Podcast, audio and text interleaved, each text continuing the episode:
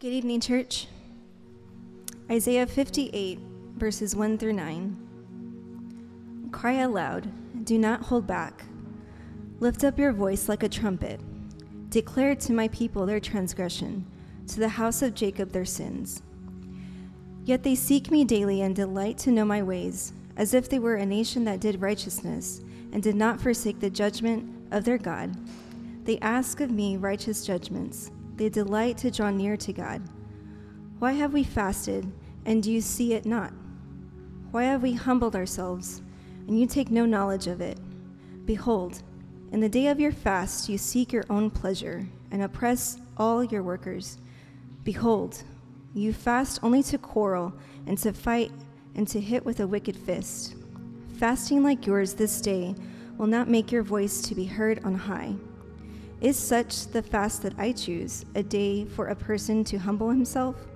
Is it to bow down his head like a reed, and to spread sackcloth and ashes under him?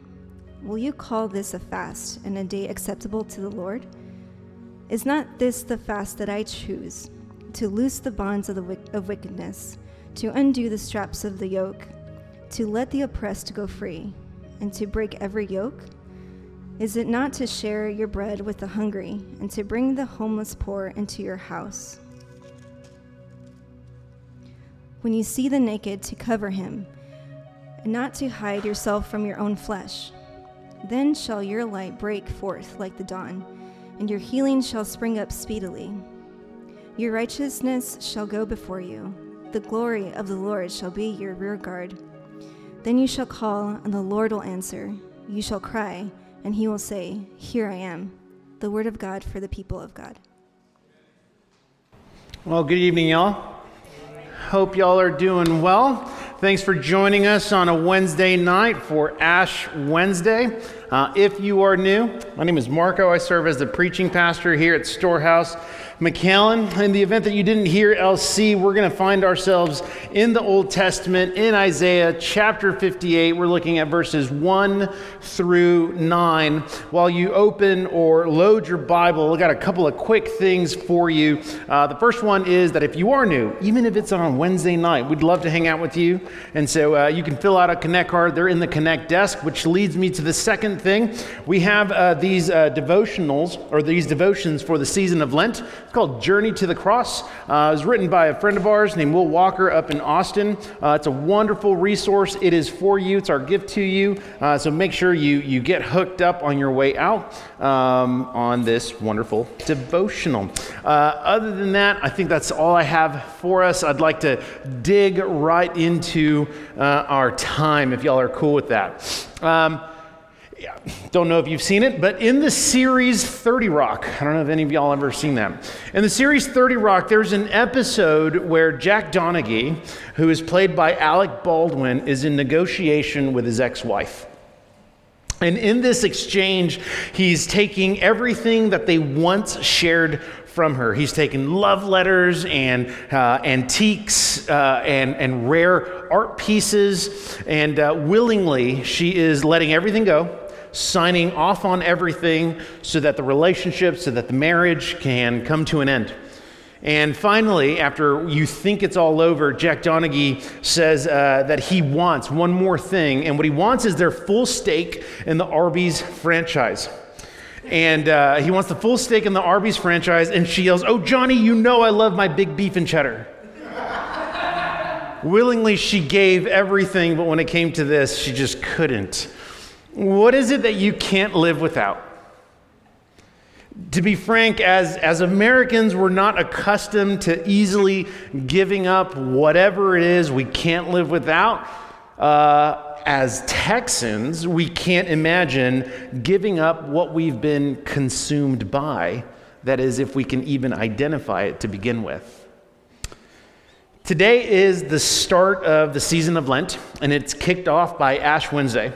And so, if you are new to Storehouse McAllen, then not only may this be somewhat of an odd service, but perhaps the spiritual discipline of fasting is not too far from that either. This is our fifth year observing the start of this season through Ash Wednesday. Uh, and so, before we dive into our text, we tend to do this uh, do it this way. Before we dive into our text, I want to give you five quick reasons as to why we observe the season of Lent and Ash Wednesday.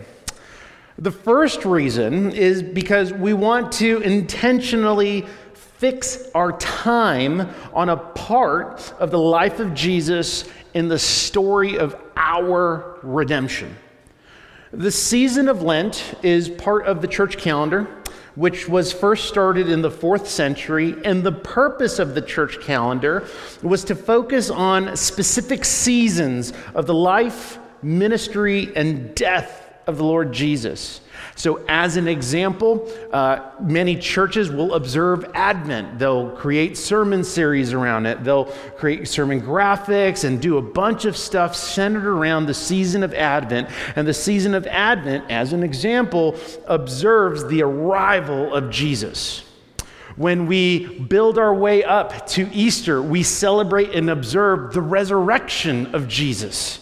And so it is a specific time in the life, in the ministry, or the death of the Lord Jesus.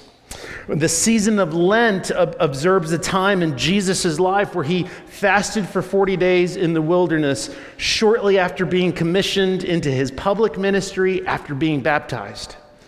In the wilderness, Jesus not only fasts, but fights temptation.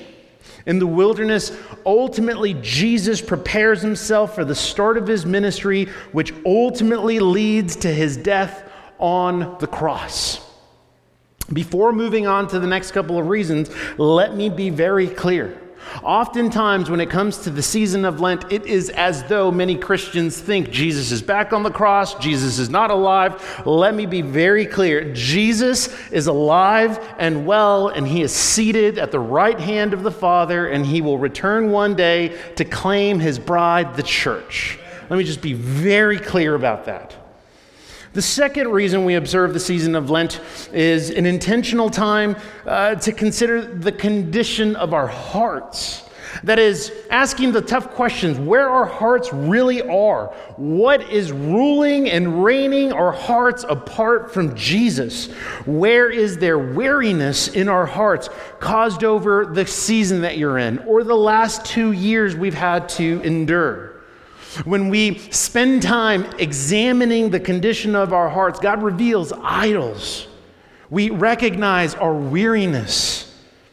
We address bitterness. Examining the condition of our hearts is consistent with the teaching of Scripture. It's the honesty part that we have a hard time with. Number three, we observe this time to consider our mortality. Death is something that many try to avoid thinking about and talking about, yet, for the last two years, not many of us have gone unaffected by the reality of death. The Bible tells us that we were made from dust, and to dust we will return. Right now, we, we just started our series in Ecclesiastes. Solomon says it this way All are from dust, and to dust all return. That's Ecclesiastes 3. Therefore, is there any hope in the face of death? And the truth is that there is, right? Jesus has conquered death through his resurrection. So dust and death does not have to be the end. That is, for those who belong to Jesus, they will enter into glory with him, with death simply serving as a vehicle. Number four, we observe this season to encourage spiritual disciplines particularly fasting, right? The season of Lent is accompanied by fasting. It's a spiritual discipline that is odd to many, but it is taught and practiced regularly throughout Scripture. Interestingly enough, fasting is something we ought to place our attention on. Whether you observe the season of Lent or want to participate in Ash Wednesday is one thing, but observing what Scripture has to teach about fasting is another thing. Fasting is referenced more than something like baptism, so it garners our attention. Finally, we observe the season of Lent so that we would proclaim the need for a Savior in our city. See, Lent is this reminder that we have been given the best news, and Christians get to rejoice in this news because this is simply an observance. It's an examination of our hearts. This is not the end. Jesus is alive and he will return. And in the meantime, the Holy Spirit is at work in the life of his church so that we would be sanctified and make Jesus known. So, when it comes to, for instance, getting an ash on your forehead, one of the questions that we've gotten in the past is well, if someone comes up to me and they ask, well, are you, are you of the Roman Catholic faith? Say no and tell them about Jesus. It's literally a soft pitch. You're welcome.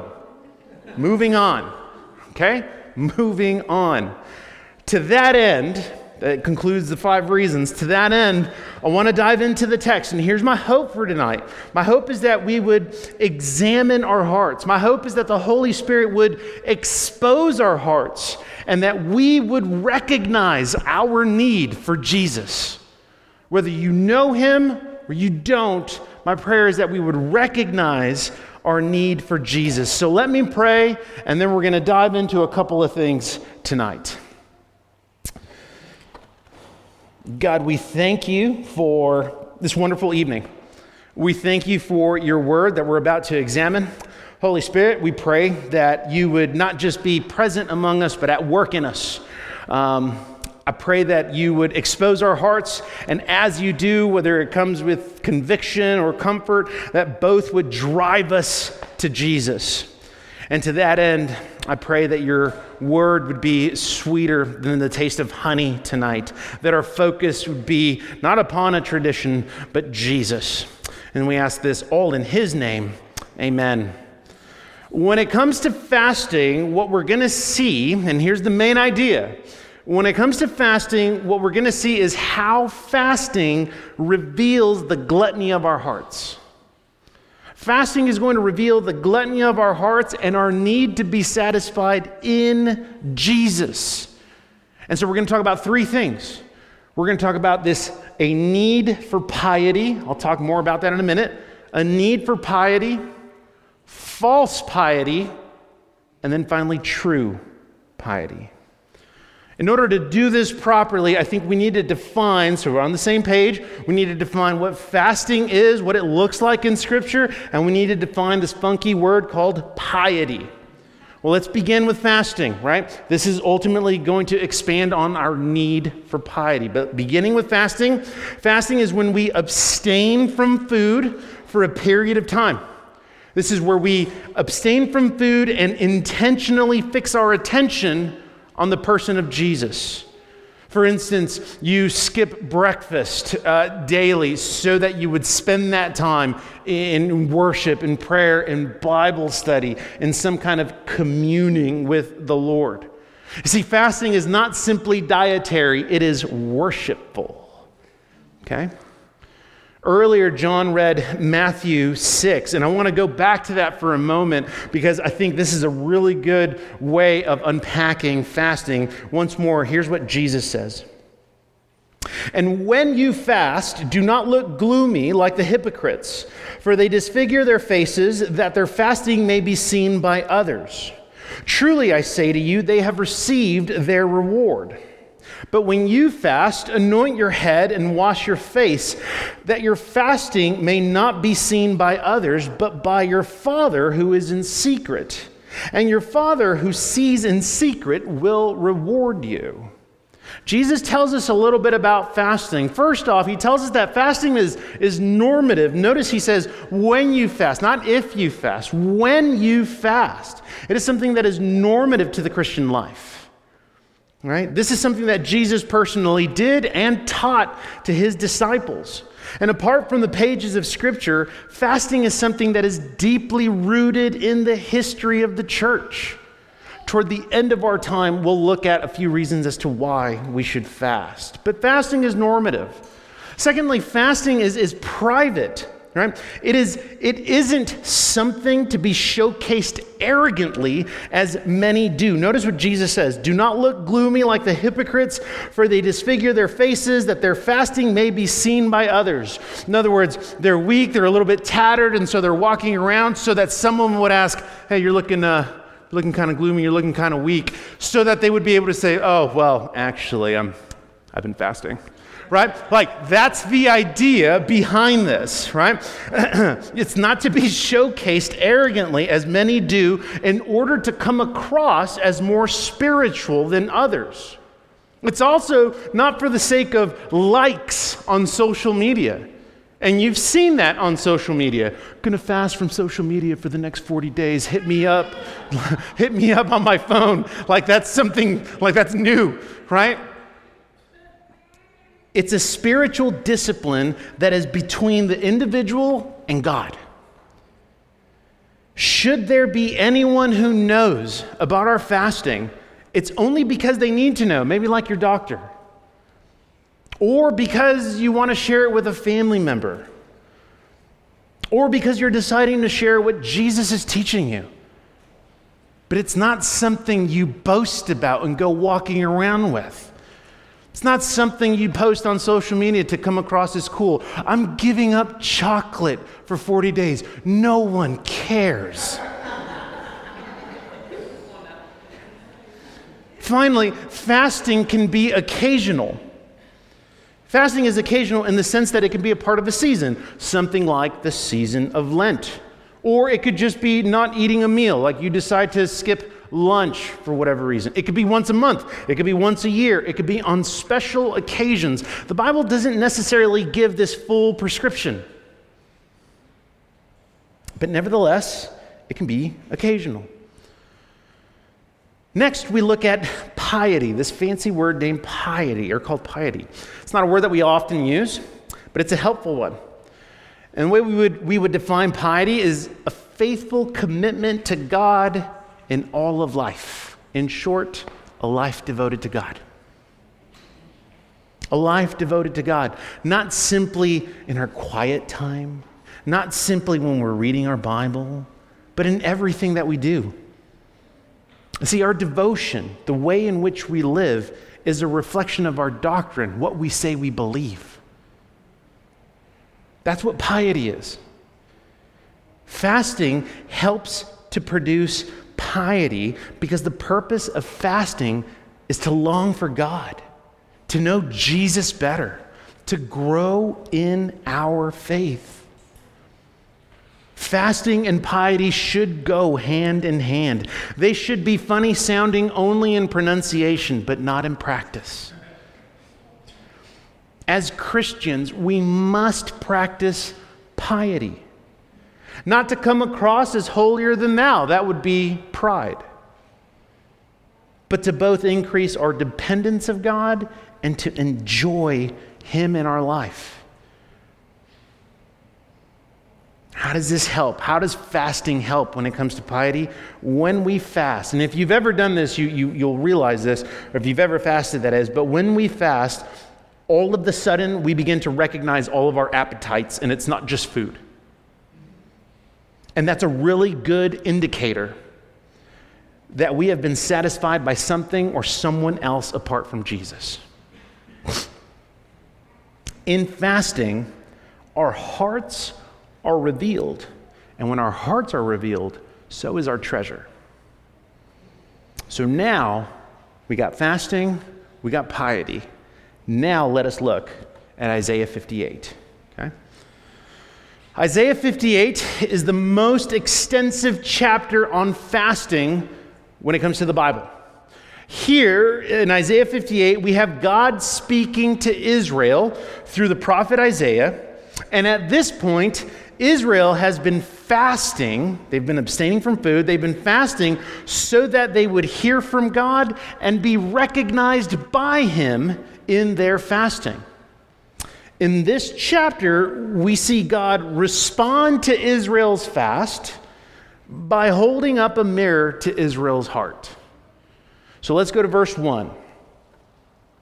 And this is what God says through Isaiah Cry aloud, Do not hold back. Lift up your voice like a trumpet. Declare to my people their transgression, to the house of Jacob their sins. You see, in the process of their fast, God is saying that He wants His people's sin to be revealed, to be put on the table, to be known.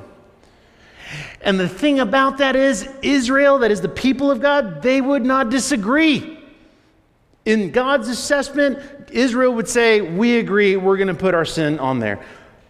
But in verse 2 and verse 3, the tone changes. And God now reveals to Israel their hypocrisy. So we're actually going to jump down to verse 3 for a minute. Verse 3. God tells, or actually, this is, this is Israel's response to God. Why have we fasted and you see it not? Why have we humbled ourselves and you take no knowledge of it? In hypocrisy, there's always a right and a false. Israel got something right. Israel got the act of fasting right. They're participating in this spiritual discipline. Externally, they have checked off the box. They're doing the right thing. And then God calls them out on their heart. Because although their action was right, their heart was displaced. Now let's go to verse 2. God says, Yet they seek me daily and delight to know my ways, as if they were a nation that did righteousness and did not forsake the judgment of their God. They ask of me righteous judgments. They delight to draw near to God. And it sounds really good. Like, well, that's what Israel wants to do. Here's the thing I want to focus on a couple of words in verse 2 uh, because it's important to know how they're being said. For instance, the words me when he says they seek me daily, or the word delight when he goes on to say they seek me daily and delight to know my ways. Those words are written emphatically and sarcastically. In other words, it's not good. It's almost like God is throwing it back in their face. It, was, it would be almost as if the tone was, Yet they seek me, quote unquote, daily, and they delight to know my ways, as if they were a nation that did righteousness and did not forsake the judgments. There is false humility from Israel, and God is calling them on it. When he uses the words judgment and righteousness, judgment is not condemnation, but assessment. In other words, Israel has been fasting, therefore, they feel God should not only respond to them, should not only recognize them, but see things the way they see things. But that's not how it works. And when it comes to their righteousness, God calls them on that, and He says, as if they were a nation that did righteousness. That is, the righteousness that they preach is really a hypocritical way of living. So cool. They're doing the spiritual discipline, they're doing the right thing, they're checking off the box. But internally, their hearts are far from God. Their hearts are displaced. They're not doing this so that they would seek after God. They're not doing this because they actually delight in Him. See, as Israel fasts, they practice their faith externally, but their emotions are mechanical. Their emotions are insincere. Internally, their hearts do not seek after God. They do not seek after His ways or after His truth. They're looking to use God. And here's the thing they're the ones that get offended. Look at verse 3 once more. Israel says, Why have we fasted and you see it not? Why have we humbled ourselves and you take no knowledge of it? They're offended that God isn't looking at how holy they are. This is false piety. And this is the danger of piety. That is, one who lives their devotion out to the Lord on paper, to look a certain way, and to have God in their pocket. The Bible would call this pride and legalism. And friends, that is dangerous. Israel does the right thing, but fasts for the wrong reasons. Israel fasts by going through the motion. They exercise fasting, but when they but they're going through the motion. On the surface, they, this would be the equivalent of being on fire for God. You've used that terminology before oh man, this person's on fire. Like, in all the words, they're all in. And so Israel's on fire for God, but beneath their hearts were selfish and they wanted their desires satisfied by something other than God, and they wanted God to do that for them. That's the irony of all this. So let me ask you are you going through the motions? Here's a better question Are you honest enough to answer that question? Israel displays false humility. They wanted attention, not transformation. They were entitled, not repentant. Israel saw God not as Yahweh, not as creator, but as someone in their pocket, as their personal genie. Do you view God that way? Is God in your pocket? Does He owe you something? That's a very dangerous place for you to be. Fasting requires a heart that is humbled and seeks after God and longs for God, not the attention of those around you, and certainly not your entitlement. And so now we come to the next section true piety. If verses 1 through 3 shows a false piety, shows us Israel's true heart. Now we see God mm, respond to Israel's mechanics and to their hypocrisy. This is where God holds up the mirror to Israel, and in turn, through the Spirit, holds the mirror up to you and I. Beginning at the end of verse 3, here's what God says Behold, in the day of your fast, you seek your own pleasure, oppress all your workers. You fast only to quarrel and to fight and to hit with a wicked fist. Fasting like yours this day will not make your voice to be heard on high. Is such the fast that I chose, a day for a person to humble themselves? Is it to bow down his head like a reed, to spread sackcloth and ashes under him? Will you call this a fast and a day acceptable to the Lord? God exposes what is really happening with Israel. That they are fasting for their own pleasure, that is, false humility, for their own entitlement. That they, as they fast, they actually mistreat others. It is as if this spiritual discipline is disconnected from obedience to God. And you've heard that sometimes, particularly when people talk about food as an example, right? When it comes to food, people will say, like, oh man, you don't want to see me in the next 25 minutes. I'm going to get really hangry, right? Like, if I don't have whatever it is you need to eat, I'm going to turn into this kind of a person, right?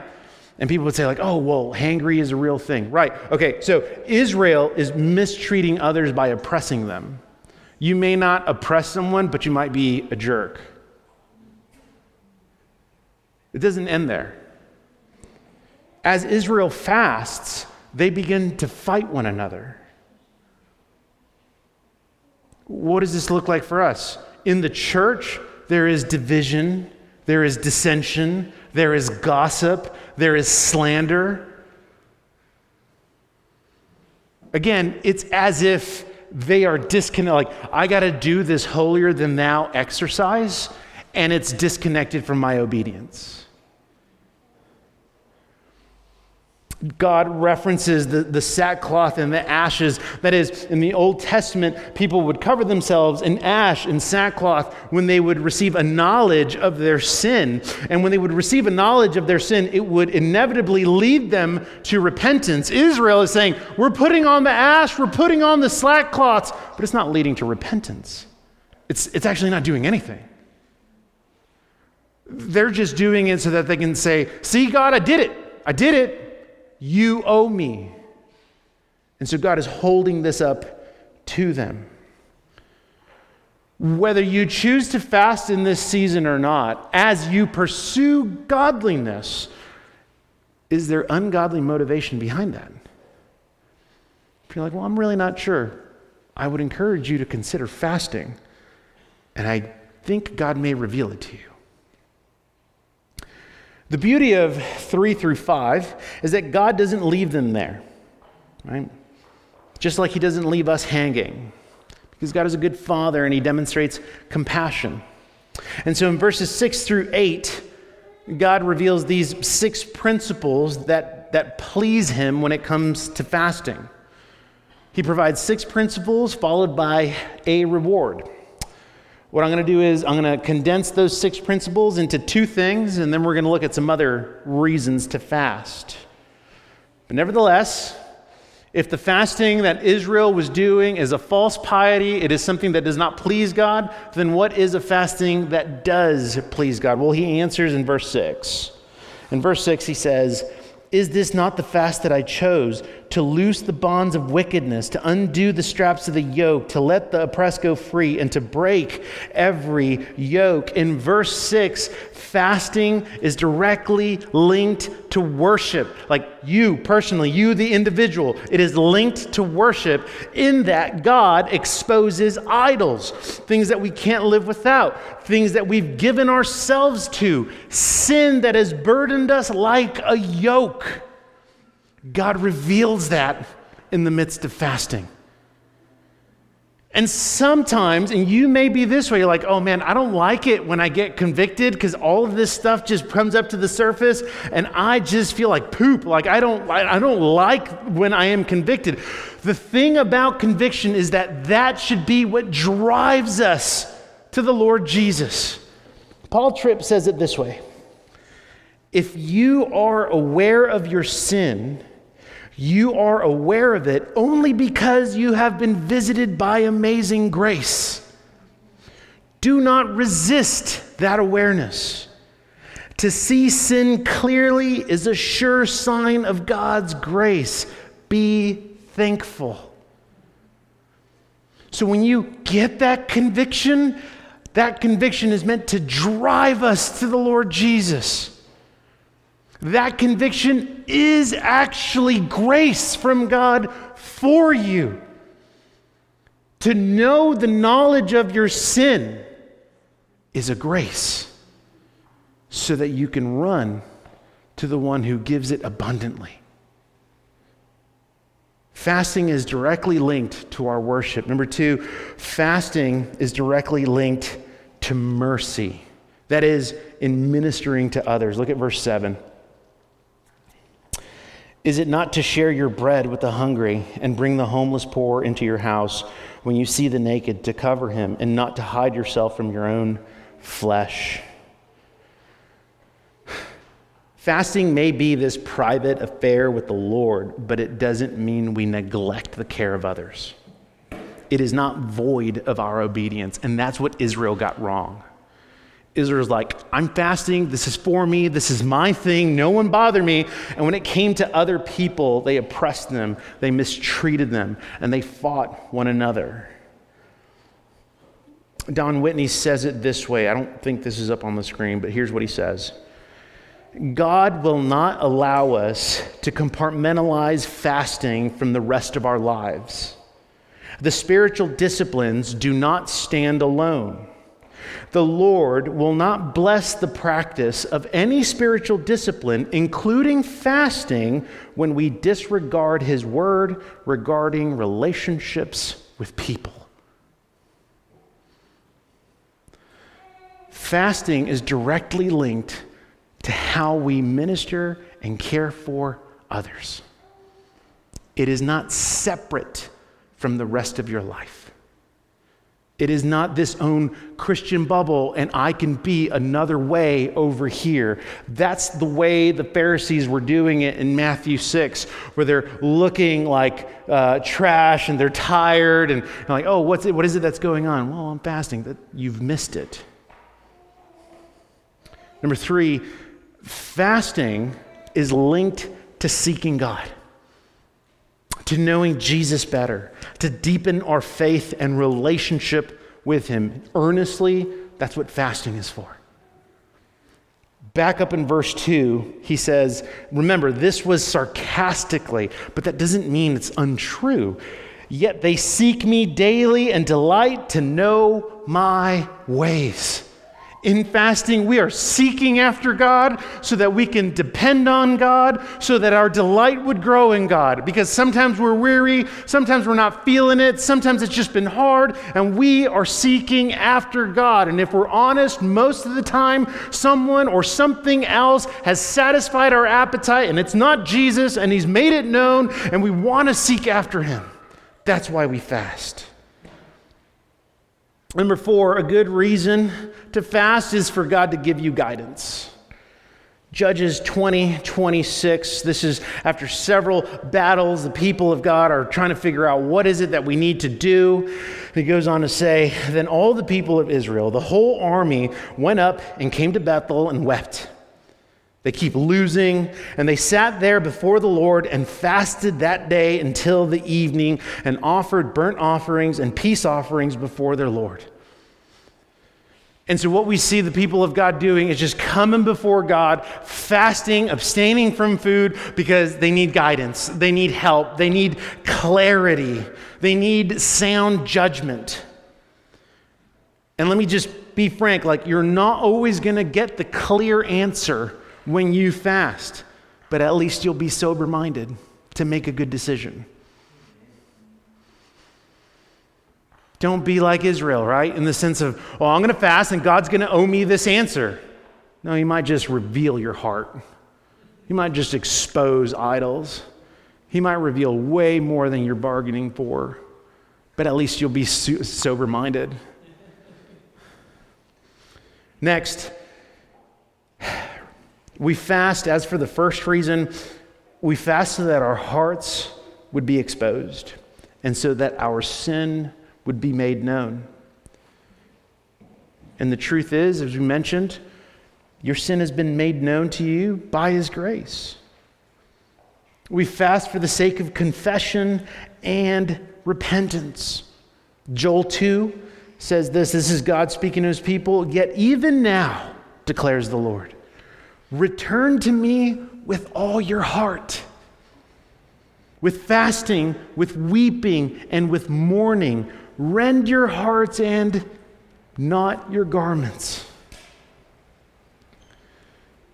Let us not be a people who simply admits our sin. Well, nobody's perfect, and yeah, I sin a little, but I love Jesus. Let us not be a people who simply admits our sin. Let us confess it. Let us confess our sins so that it would lead to a life of repentance and transformation. Finally, we fast so that we would be strengthened in prayer.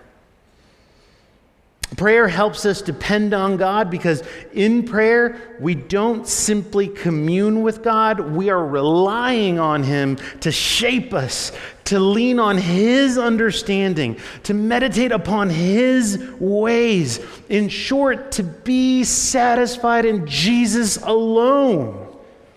Ezra 8:23 figuring out what they're going to do. So we fasted and implored our God for this, and he listened to our entreaty. Fasting pleases God because it's directly connected to worship and mercy. It's directly connected to the appetite of our hearts. And so we close. We close with the reward of this fasting. Let's go to verse 8 and 9. God says, Then shall your light break forth like the dawn, and your healing shall spring up speedily, and your righteousness shall go before you. The glory of the Lord shall be your rear guard. Then you shall call, and the Lord will answer. You shall cry, and he will say, Here I am. What's the reward? What do we get? The Lord hears our prayer. The Lord makes himself available to the brokenhearted and the weary. For when we cry out, the Lord will say, Here I am. What's the reward? It is the presence of God in this life. And God has best demonstrated this through Jesus entering into our world that is filled with vanity and frustration, dying in our place and for our sin, resurrecting on the third day, conquering sin, Satan, hell, and demons, so that we might be redeemed, forgiven, new, and hear the words regularly and on the daily Here I am. If you belong to Jesus, you do so because of grace through faith, not because you've earned your righteousness before God. Fasting is for the heart that already belongs to God, and simply put, it's a heart that misses Him and longs for His return. The blood of Jesus has redeemed you, and in your forgiveness, in your newness, you have intimate access, unlimited access to the Father. What Israel is looking forward to in Isaiah 58, you have right now, present tense, because of Jesus' work for you. So, whether you observe the season of Lent or not, whether you get an ash on your forehead or not, Fasting is a spiritual discipline that draws us near to God in prayer and dependence. Resetting our thinking to create an awareness of our sin and God's grace. Recentering our attention in that one day this will no longer be necessary because we won't be fasting. Instead, we will be feasting with Jesus in glory. So, Christian, I know many of you are tired. I know that many of you are weary. And I know that many of you, often your hunger goes unsatisfied. Let me invite you, let me encourage you. Fix your eyes on Jesus tonight. Don't wait till the morning. Don't wait until an hour from now. Fix your eyes on Jesus tonight. Come before Him, tired and weary, and He will give you rest. In light of the Spirit at work in you, confess your sin before a holy God. It is grace for you. And if you don't know Jesus, all of this is tradition. What's important is whether or not you actually know Jesus. Apart from Jesus, you do not have a newness of life. But in Jesus, he offers you the grace of his salvation through faith and repentance. I would invite you to repent and surrender and put your trust in Jesus Christ. Church, fasting reveals the gluttony of our hearts and our need to be satisfied in Jesus. Let's pray.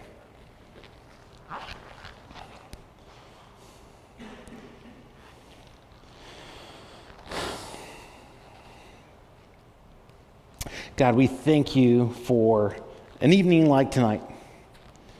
We thank you for an occasion like Ash Wednesday. Not simply because of the history or the tradition, but because we get to examine your word. We get to hear from you.